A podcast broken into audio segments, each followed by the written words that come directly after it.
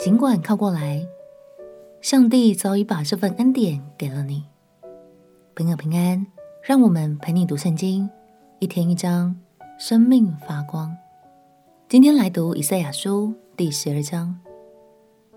以赛亚先知不只会写散文，他写诗功力也完全不输给大卫的哦。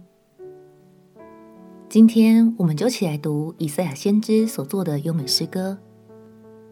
相信当时这首诗安慰了许许多多的百姓，直到如今，上帝也要透过这首诗来坚固我们的心。让我们一起来读以赛亚书第十二章。以赛亚书第十二章：到那日，你必说。耶和华啊，我要称谢你，因为你虽然向我发怒，你的怒气却已转消，你又安慰了我。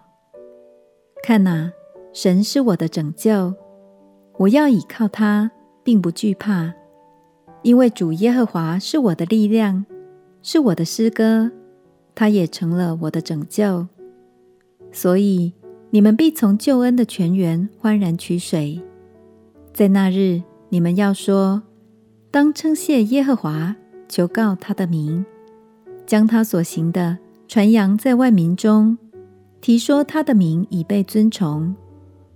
你们要向耶和华唱歌，因他所行的甚是美好。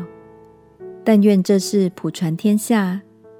锡安的居民哪，当扬声欢呼，因为在你们中间的以色列圣者。乃为至大。感谢神，他是我们的力量，赐给我们恩典，更让我们从救恩的泉源欢然取水。亲爱的朋友，这世界上大部分的好处都得靠自己的努力去争取，但是耶稣的救恩，我们却能白白得着，这是生命中最蒙福的事情。如果你常常怀疑自己是否有资格得着这份爱，鼓励你别担心，因为神早已经把这份爱赐给了你。尽管凭着信心朝向神走去，喜乐的领受神丰盛的恩典吧。我们前祷告，亲爱的耶稣，谢谢你为我付上代价。使我能白白得着救恩，活出不再一样的生命。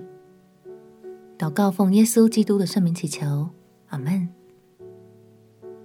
祝福你，在上帝的爱和恩典中，活出一个全新的你。陪你读圣经，我们明天见。耶稣爱你，我也爱你。